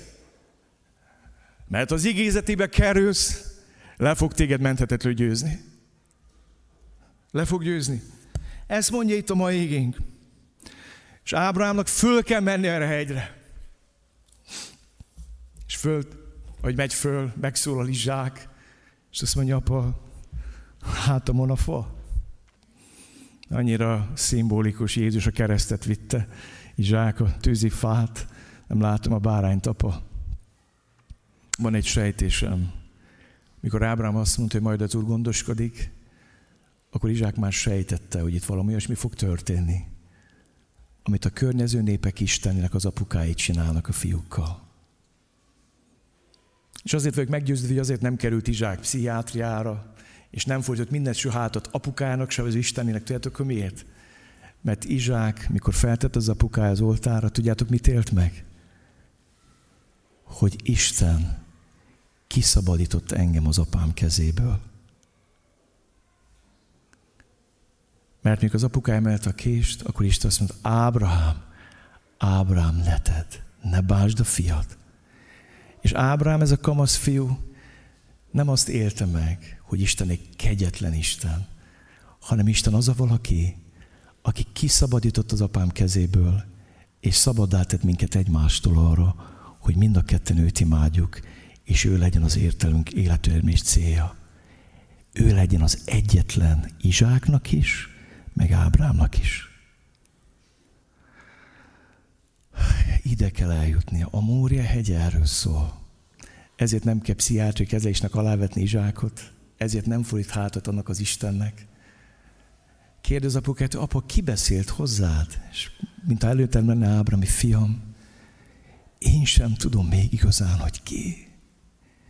Csak ugyanúgy ismerkedem én is vele, mint te. Keresem őt, szól hozzám. Nem tudom, hogy ki, de most megértettem valamit, hogy egyáltalán nem olyan Isten, mint a itt körültünk élő népek Istene. Nem egy vérengző, egy vérszomjas Isten, egy kegyelmes Isten. És Ábrám csak ezután látja meg, ezután látja meg a bokorban a kost. Hadd mondjam azt, neked is be kell járnod a saját hegyi ösvényedet, én is be kell járjam. És azt kell mondjam nektek, hogy időre, időre be kell járnom ezeket az ösvényeket. Mire már azt hinném, hogy már nincsenek bálványaim, kérdő, hogy megint van. Ezek olyan, mint a gombák. Gomba tudod mi? Eső kell, meg meleg, meg napsütés. Na ott van. Van. Bálványok csak úgy vannak. Vajon vannak. Az életemben is így van. Ábramnak fel, úgy kellett, és itt jön a nagy evangélium ma számodra. Ábramnak úgy kellett feltenni zsákot az oltára, hogy nem látta mit. Az áldozati bárányt a bokorban. Ő tényleg úgy tette fel, hogy itt elbúcsúztam Izsáktól. De ma urvacsorára készülünk, és hadd mondjam neked azt, nekünk úgy kell feltennünk a mi zsákjainkat az oltára, hogy Isten már előre odaadott mindent. Sokan azt mondják, Isten kegyetlenül sokat kér. Számra mai történet, tudjátok mit ilyen? Isten kegyetlenül sokat ad. Mindent.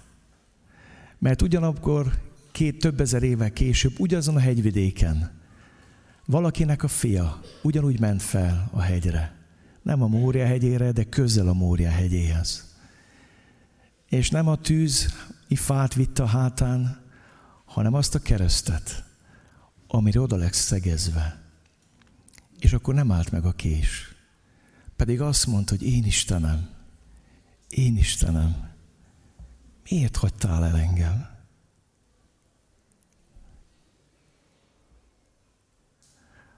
Ha arra gondolsz, hogy Isten kegyetlenül sokat kér, ma halld meg azt, hogy Isten kegyetlenül sokat adott a szabadságodért. Ő mindent adott. És a, egy másik címet kéne adjak a mai ígétésnek, mert ez menet közben született meg bennem. A bálványainktól való szabadulásnak az ára az a minden, amit Jézus Krisztusban, az ő fiában adott ide nekünk, Isten. Utolsó kockák, és aztán úrvacsorázunk. Egy párhuzamot véltem felfedezni Ábrám és Isten, a tanítványok is Jézus között. Ábrám ismerkedik Istennel, a tanítványok ismerkednek kivel? Jézussal. Ábrám nem tud semmit Istenről, a tanítványok se tudnak semmit Jézusról. Ábrámtól Isten nagyon furcsa dolgokat kérni, a nagyon nehéz dolgokat, a tanítványoktól pedig Jézus mit kér? Hát hasonlókat, nézzétek meg. Nem értik Jézust. Miért kér tőlünk ilyen furcsa dolgokat? Miért mondjátok, én utánam akar jönni, az vegye fel a keret, tagadja meg magát, vegye fel a keresztjét, úgy kövessen engem, aki nem gyűlöl meg a saját lelkét, testét, életét, nem mélt az én követésemre, aki nem tart engem többre, mindennél azért, az nem mélt a követésemre. És hallgatják ezek a tanítványok, és totál ki vannak akadva, azt se tudják, hogy mi az, hogy kereszt, meg hát nem látták még Jézust meghalni. Tehát tudjátok, mi, mi mindig innen olvasjuk a Bibliát, de ők onnan olvasták, jó? Erről nem mindegy, hogy honnan olvasod a Bibliát. És ők nem tudnak erről semmit. Hát nem látták őt a keresztfán sem. Egész végig nem értenek semmit. Mikor Jézus arról beszél, hogy na, most már tényleg komolyan mondom, hogy az emberfő bűnösök kezébe adhatik, meg, fog, meg kell halnia, de harmad fel fog támadni. Mit mond Simon? Mentsen Isten, Uram! Ez nem történhet meg veled. Hát ez nem történhet meg. Miért? Tudod miért? Hát te vagy a keret az életünknek. Egy dolgot tudtak a tanítványok, Jézus nem akárki. Arra rájöttek, ördögöt üsz, halottat támaszt, vihar csendesít. És azt mondják, hogy éha jó egy ilyen keret az életbe. Nem? És reménykednek, hogy eljön a mi időnk, aminek a dicsőséges kerete, a mi uralkodásunk, a mi hatalmunk, a mi akármink szabadulásunk, meg szabadításunk, meg mesiási korszakunknak a, a kerete Jézus Krisztus lesz. Még a mennybe menetultásra értették. Mikor látták meghalni a kereszten, akkor azt mondták, hogy hát ez tényleg komolyan gondolt. Ez tényleg meghalt. Ez nagyon meghalt. Nagyon meghalt. Ez tényleg komolyan. Hát itt minden összedől. De akkor nagyon fel is támadt, nem? Hát fel, fel, hát nagyon feltámadt, nem? Hát tényleg feltámad. És még mindig nem értik. Mikor Jézus a mennybe megy, tudjátok, mit mondanak? Mester, na, mikor nyitjuk a választási irodát, meg a pártközpontot? Hát összeállt a kép, nem? Most már tudjuk. Oké, meghalták, kereszt, az neked? Az, az, neke, az neked szólt, nem nekünk. Az rólad, az neked. Nekünk mi szól? Hát akkor most jött a mi időnk. És azt mondja Jézus, el vagytok tévedve, gyerekek. Hát nem, nem a ti idő dolgotok, ez, ezen gondolkozatok. Nektek egy egészen más dolgot ha, jelöltem ki. Vesztek erőt, minek a szent rátok, és lesztek nékem tanúim. És az a fejezem be, a tanítványok életében pünkösd az, amikor Jézus Krisztus a helyére kerül az életükben. Senki sem mondja, mond velem együtt, Jézus Krisztus, micsoda? Úr, csak is ki által? A Szentlélek által. Jézus azért jött, hogy a fiút dicsőítse, hogy a fiút felemelje, hogy őt uralomra jutassa, hogy úrrá és királyát tegye Péter, Jakab, János, András, Tamás, Máté, mindegyik tanítvány életébe. Hogy elmondják, hogy ő úr. Nem képkeret. Nem. Ő a festmény. Nem biztosító Isten a Istenünk, ő az Úr. És tudjátok, pünköskor kezdődik el, hogy a tanítványok megértik, hogy Jézus kereszt és valóságos volt, és az a kereszt, amiről nekünk beszélt, az is milyen? Valóságos. Amen. És az a tagadó Péter, aki megtagadta Jézust csütörtökön állítólag egyház hagyomány szerint, mikor meg kellett hallani Jézus azt mondta, hogy nem vagyok mélt, hogy úgy halljak meg, mint a megváltom. Engem fejjel fele, lefele feszítsetek keresztre. És a minden igaz, Péter így halt, mártír halált, fejjel lefele feszítették keresztre az öreg apostolt. Mert megértette, hogy ő az Úr. És valami történik Péter életében. Bocsástok meg ezért a kifejezésért, meg a tanítványok életében. Pünköskor a keresztről szóló evangélium egy olyan szent rögeszmévé válik a számokra amiről nem tudnak hallgatni, és amiért adják az életüket. Mert ez a különbség a között, amikor Isten az egyetlen az életedbe, és nem a tőle kapott jó dolgok hanem ő. A mi életünk az ő dicsőségének, szépségének a kerete, a megváltásnak a kerete. Arra rendeltetünk, hogy magasztaljuk őt, hogy imádjuk őt, hogy bizonyságot tegyünk róla. Az ő dicsőségének a magasztalásra legyünk. És azzal fejezem be, hogy van egy hely, ahol az izsákjaid és az izsákjaim helyükre kerülhetnek. Átéltem én már mélységet is, meg magasságot is. Átéltem már azt is, mikor báványoztam a gyermekeimet, és átéltem már azt is, amikor dühös voltam és haragudtam. Mert nem hozták azt, amit szerettem volna. És az Isten azt mondta, hogy azért vagy ilyen. Mert a keret beszorultam ki az életedbe. Tedd le az egyetlen dolgaidat elé. Itt nem mondtam mekkora nyilvánosságút, de most már elmerem, szabadságot kaptam, hogy elmondjam. Bárkit meg tud kísérteni a siker, a népszerűség istene. Amikor volt a vertikális konferenciánk, volt egy nagy lecke, amit Isten adott nekem akkor. Tudjátok, éveken át én sosem néztem azt, hogy van egy szám a gyülekezet YouTube közvetítése alatt. Azt tudom, hogy létezik. Mások hívták fel figyelmet, van egy szám. Úgy szokott menni úgy fölfele. És emlékszem, arra volt a vertikális konferencia, és úgy kísértette az ödök, hogy nézd már meg, hogy vajon hányan nézték vissza az első három napban a vertikális konferenciát. És hát úgy majdnem máj nagyobb adásom lett, mikor azt láttam, hogy három napot hat ezren. És jó, jó, jó, jó, jó esett, tudod? Na, hát, persze, hát az ember olyan, ez a szívbálványa. Tehát ti nem látotok ebből semmit. CT sem mutatta volna ki a májamról. És Gyula gondolt egyet, azt mondja, át kell szerkeszteni, nem tudtam, levette, és újra szerkesztette. És egyszer csak láttam, hogy 6000, mit tudom, hány helyet, 43 en nézték vissza. Na és akkor kigyújt a Mike piros lámpa. Ó, nagyon rosszul esett, meg kell mondjak őszintén. És azt kérdezte a Szentlélek, hogy te ebből élsz?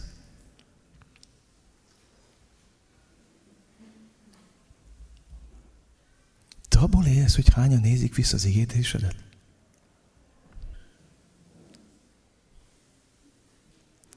Nehogy becsapja minket az ördög.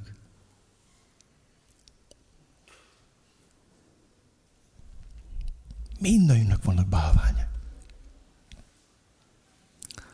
Egyetlen hely van, ahol a bálványok az őt megillető helyre kerülnek. Ahhoz, hogy mi is boldogok legyünk, meg izsákok is boldogok legyenek.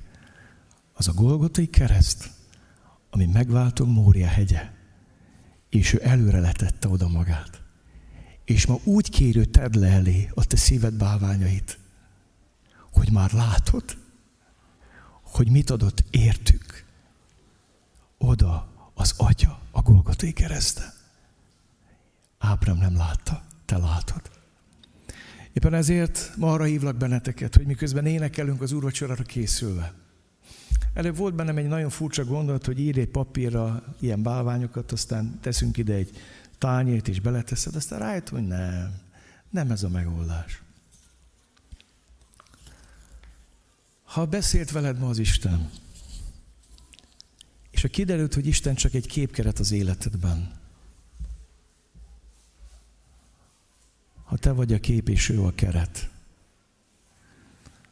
és tudod, hogy mi az, ami oda került a helyére, akkor gyere és borulj le.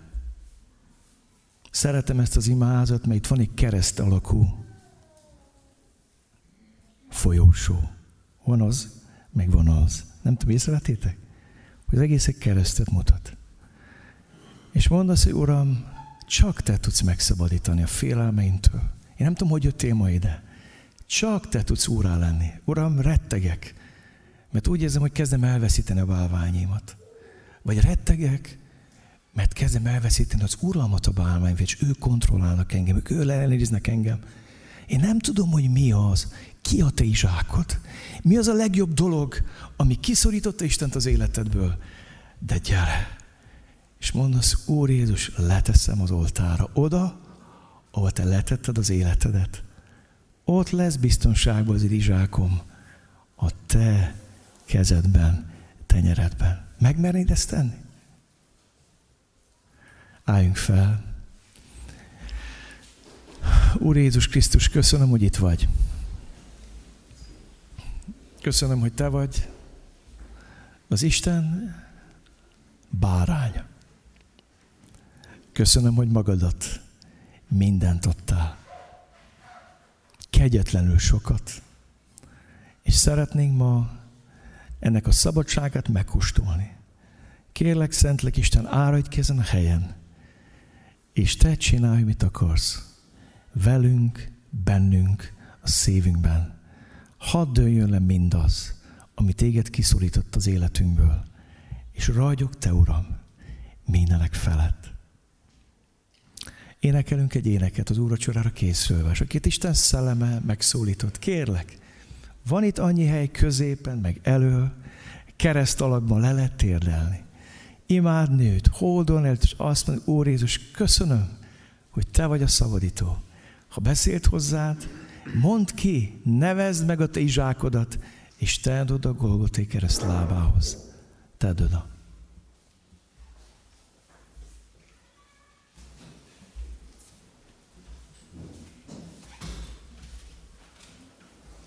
Azért kértem, hogy álljunk fel, hogy szabadon tudjatok közlekedni, bátorítlak benneteket.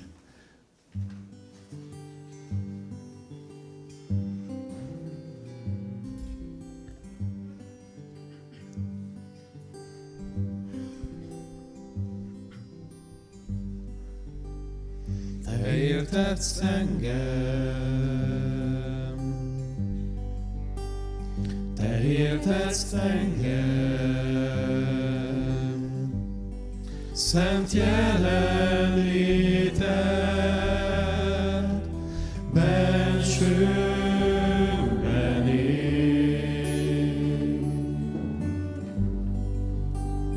Te táplálsz engem, Te táplálsz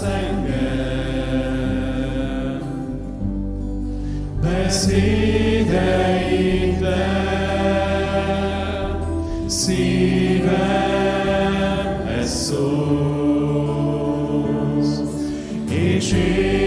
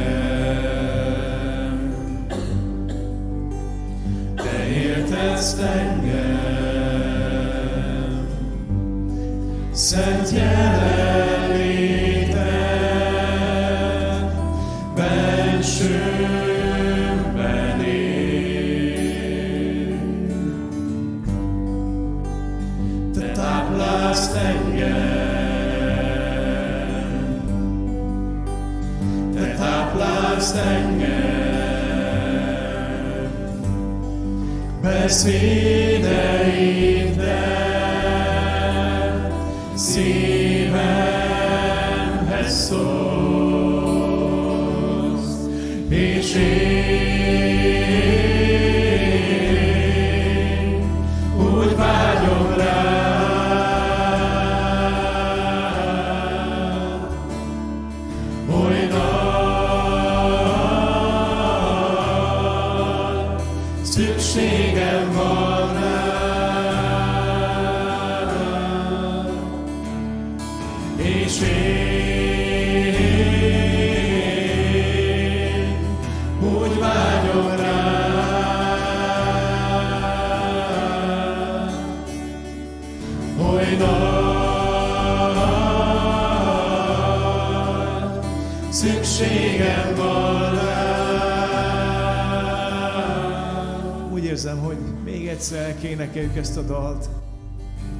mondjam azoknak, akik a karzaton vagytok, ha ott is van olyan, akit Isten hív, Olyan könnyű a lenézni mindent, lefele nézni.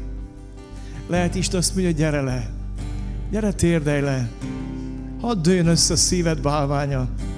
Az, ami tönkretesz, ami tönkretesz el te magad is. Még egyszer nekük is gyertek, akiket Isten hív. Gyere, mondd ki, mi a te izsákod, ki a te izsákod.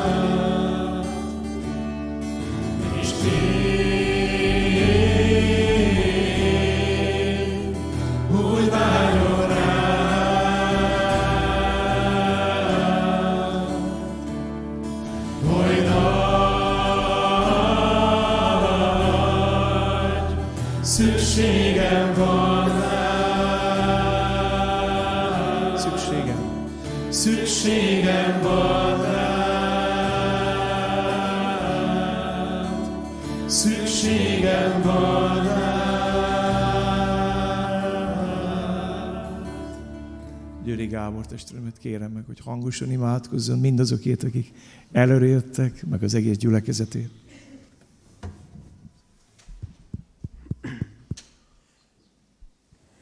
Menje édesatyán, köszönjük Te neked, hogy Te ma is szóltál, és Uram, köszönöm, hogy nem ö, árnyék boxra hívsz minket, hogy a sötétben megbújó ellenséggel küzdjünk, és ebbe belefáradjunk, hanem egyszerűen oda hívsz hozzád. És azt mondod, hogy aki én bennem marad, és én ő benne, az terem sok gyümölcsöt. Ahogyan én az atyában maradok. És Uram, mi minden erőnkkel egyszerűen csak beléd akarunk kapaszkodni, Úr Jézus. Szoríts ki mindent az életünkből, járd át, Te adjál életet, és ahogy megtisztítod, ahogy megtisztítja az aranyat vagy az ezüstöt a, az ötvös, és a felszínre jön a, a oda nem való dolog. Köszönöm, hogy ahogy betöltött Szent Szellem a szívünket, egyszerűen túláradóvá válik. Először kifolyik az, ami nem oda való volt, hogy utána az jöhessen, ami te tőled való. És így lehessen élet körülöttünk is, Uram, a családjainkban, a városunkban, az országunkban. Uram, mi a te tanítványaid vagyunk, és szeretnénk a te tanúid lenni. Tölts be minket, Szentlélek Úristen. Amen.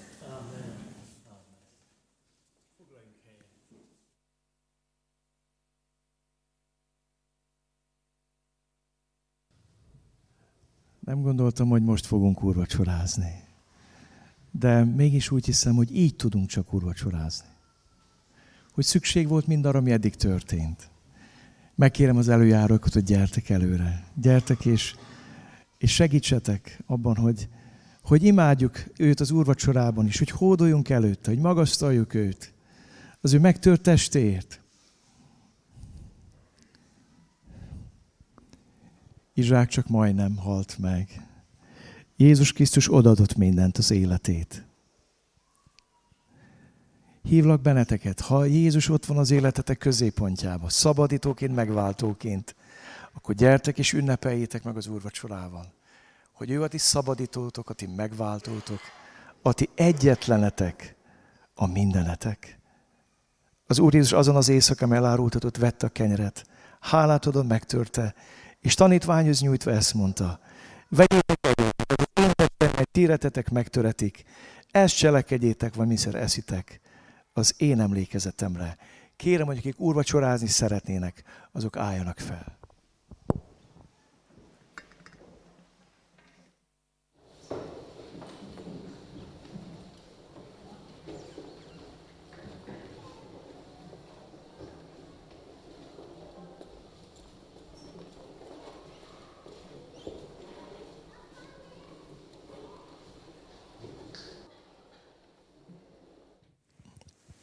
Ábrahám azzal küzdködött, hogy ment föl a hegyre, hogy ha Isten irgalmas és kegyelmes, de szent és igazságos, hogy lehet ugyanna visszajönni, hogy Izsák életben maradjon? És Izsák is azért maradhatott életben is, te is, és én is. Mert valakinek a vére megtisztít minket minden bűntől. Most erre a vérre, a bárány vérre, Jézus vérére emlékezünk. A porrat is vette az Úr Jézus, miután vacsoráltik, és ezt mondta. E pohár az új az én vérem által, mely kiontatik sokakért bűnöknek bocsánatára. Így adok ebből minnyája.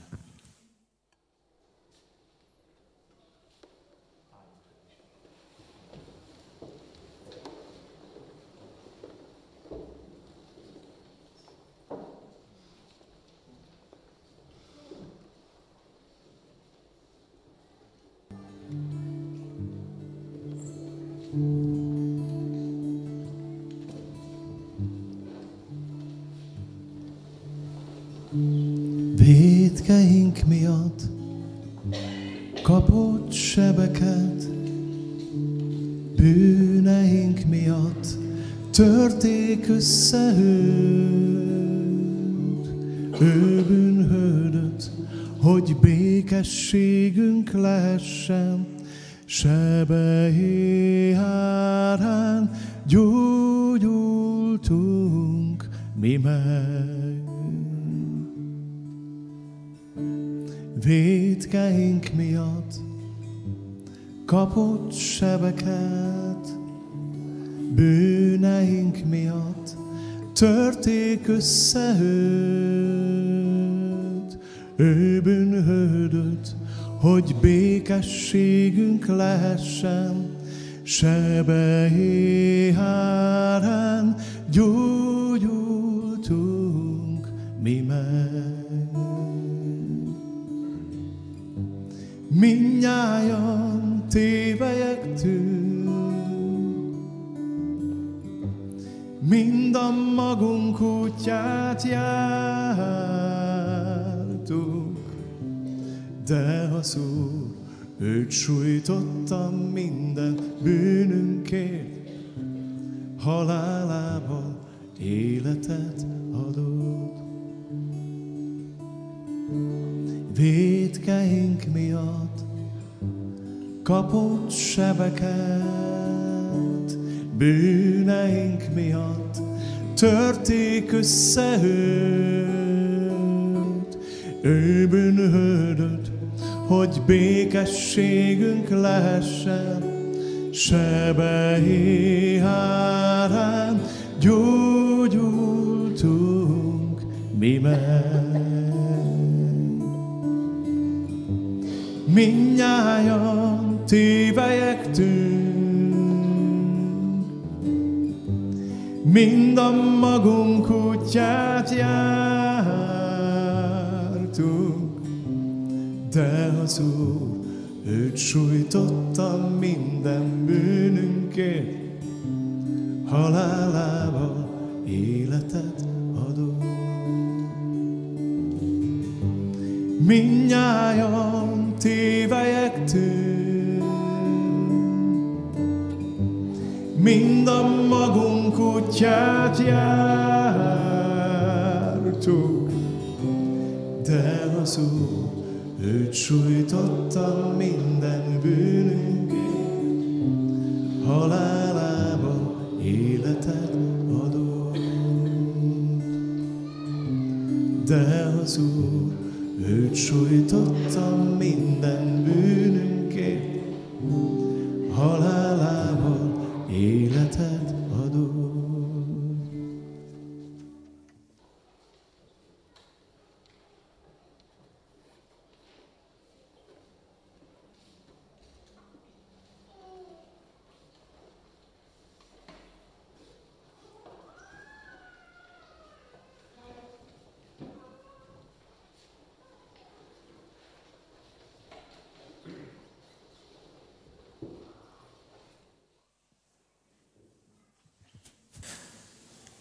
Hála a mi Urunknak, megváltónknak, és az a csodálatos dolog, hogy Jézus Krisztusban egyrészt megszabadultunk a bűneinkből, másrészt pedig egymásnak is testvérei lettünk a mennyei Atya családjában. És a gyülekezetnek ez is egy feladata és lehetősége, és kiváltsága, hogy ilyen módon közösségben lehetünk jó így együtt lenni osztozunk egymásnak az örömeiben, egymásnak a terheiben, jó esetben nevetünk a nevetőkkel és sírunk a sírókkal, egy lelkész testvérem hozzátette, és nem fordítva. Így adunk hálát egy új élet születéséért, Ficsor Otto és Klári testvérünknek kisbabája született, talán sokan tudjátok, ha jól tudom, Simon a keresztneve, és nagyon nagy örömmel gratulálunk nekik, és kérjük az Úr áldását az ő családjukra. Tudom, hogy többen betegséggel küzdötök, küzdöttetek a héten, vagy családtagjaitok. Szeretném, hogy most imádkozzunk a, a betegeinkért, és mindazokért, akik nehézségben vannak. Nem tudom, hogy van-e esetleg olyan, akit konkrétan szeretne valaki megemlíteni innen előről. Mindenki tudja jól, hogy, hogy ki az, akiért most közben járunk, és az ő családjaikért is. Lajos, megkérhetnélek, hogy a betegeinkért imádkozzál mindannyiunk nevében.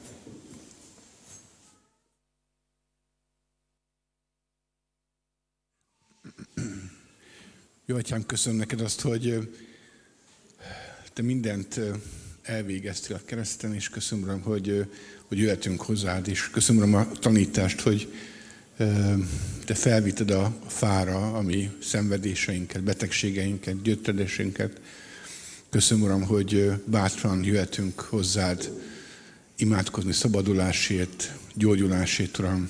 Ez a mi részünk, hogy hitte oda menjünk hozzád, és ezt tesszük, Uram, Imádkozunk azokért a testvérekét, akik most betegségben szenvednek, vagy úgy, hogy nincsenek itt, vagy hogy itt vannak. Imádkozunk azokért, akik megkötözöttségben szenvednek, akik a szenvedélyek rabjaivá váltak, Uram. Imádkozunk azokért, akik nem tudnak tiszta szívvel hozzád jönni, mert, mert valami akadályoz őket, Uram. Kérlek, hogy Te vagy a testnek, a léleknek és a szellemnek is a gyógyítója. Kélek, Uram, hogy, hogy Te gyógyító hatalmad legyen nyilvánvaló a gyülekezetünkben, és így bizalommal és hittel fordulunk hozzá, Jézus. Amen. Amen. Most az úrvacsora alatt még az volt eh, bennem, hogy nagyon érdekes, hogy az Úr Jézus azt mondja, hogy új parancsolatot adok nektek, hogy egymást szeressétek. És aztán azt mondja, hogy tanúim lesztek, ha eljön rátok a Szent Szellem, a Szent Lélek. Erőt veszünk tőle. És valahogy ez a két dolog nagyon összefügg. Nem tudunk a szeretet parancsának eleget tenni, csak a Szent Lélek erejével és én arra szeretném kérni a gyülekezet nevében a, a Sámo, lelki, lelkipásztorunkat, Sámuel testvért, hogy ahogy megáld minket a, az alkalom végén, áldjon meg minket abban, hogy, hogy tudjuk egymást szeretni. Tudjuk egymást úgy szeretni, ahogy Jézus Krisztus ebben példát adott. Hogy tudjuk egymást bátorítani a, a az elgyengülteket, örülni az örülőkkel, sírni a sírókkal, és segíteni egymást arra, hogy be tudjuk tölteni azt a, az elhívást, amire az Úr elhívott. Ez van bennem, hogy nagyon szeretném, hogy ezen, az, ezen a héten, amikor, amikor az Úr járja velünk az utat, akkor, akkor úgy tudjon ö, ott járni velünk, hogy, hogy ö, örül nekünk, hogy mi örülünk ő neki, és összekacsintunk, mert, mert megéreztem az ő erejét, hogy tudok szeretni. Nagyon ez van a, a szívemben, hogy minden idegszálunkkal erre törekedjünk. Hirdetések. Gyülekezetünk élő közösség, és ezt egyrészt úgy éljük meg, hogy közös programjaink vannak, tehát ezt szeretném mindenkinek a szívére helyezni, főleg a, azoknak, akik ezt vezetik. Az Úr áldjon meg titeket, olyanok vagytok, mint a karó a szőlő mellett, segítetek nekünk is növekedni. Így várunk mindenkit, akik alkalmakat vezetnek és alkalmakon részt vesznek hétfőn az ima alkalomra, és utána lesz előjárósági összejövetel. Kedden harcosok klubja, élesítik a kardjukat a férfi testvérek, és tisztítják a kezeiket, hogy föl tudják azt emelni az imádságra. Szombaton ifi alkalom lesz, délután 6-tól, illetve vasárnap újra ima alkalom és Isten tisztelet a megszokott időben. Szeptembertől e, péntekenként majd újra indul a, a barátkozóknak a, az órája és holnaptól kezdődik a Ranger tábor, úgyhogy ezért is kérlek, hogy imádkozzatok, hogy az Úr ahhoz hasonlóan, ahogy az idén nyáron nagyon sok táborban megáldotta a vezetőket és a résztvevőket, ott is áldja meg azokat a fiatalokat, akik részt vesznek ebben. Holnap az ima órán is téma lesz a Ranger tábor. Az ifjúsági táborunkról pedig jövő héten lesz beszámoló. Van-e esetleg olyan a közösségi életet érintő hirdetés, bizonyságtétel, amit szívesen megtenné, megtenne bárki közöttünk? Van-e esetleg valakinek Zsoltára? Lelki éneke. Azt is el lehet mondani. Igéje. Ha nincs, azt hiszem, hogy nagyon nagy hála van mindannyiunkban, és gazdag együttlét volt akkor a, akiknek kell, hogy legyen Zsoltáruk, őket kérlek, hogy gyertek és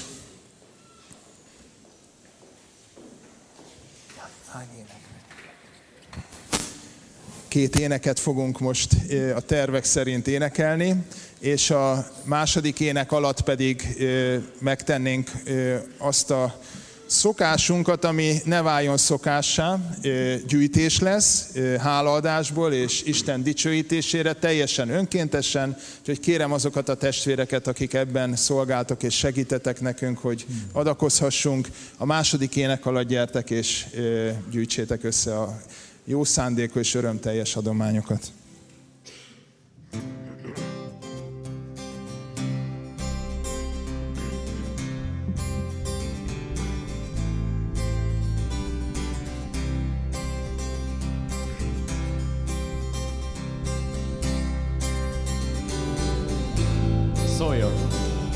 Szóljon az ének, áldás dicséret, néked örökkévaló.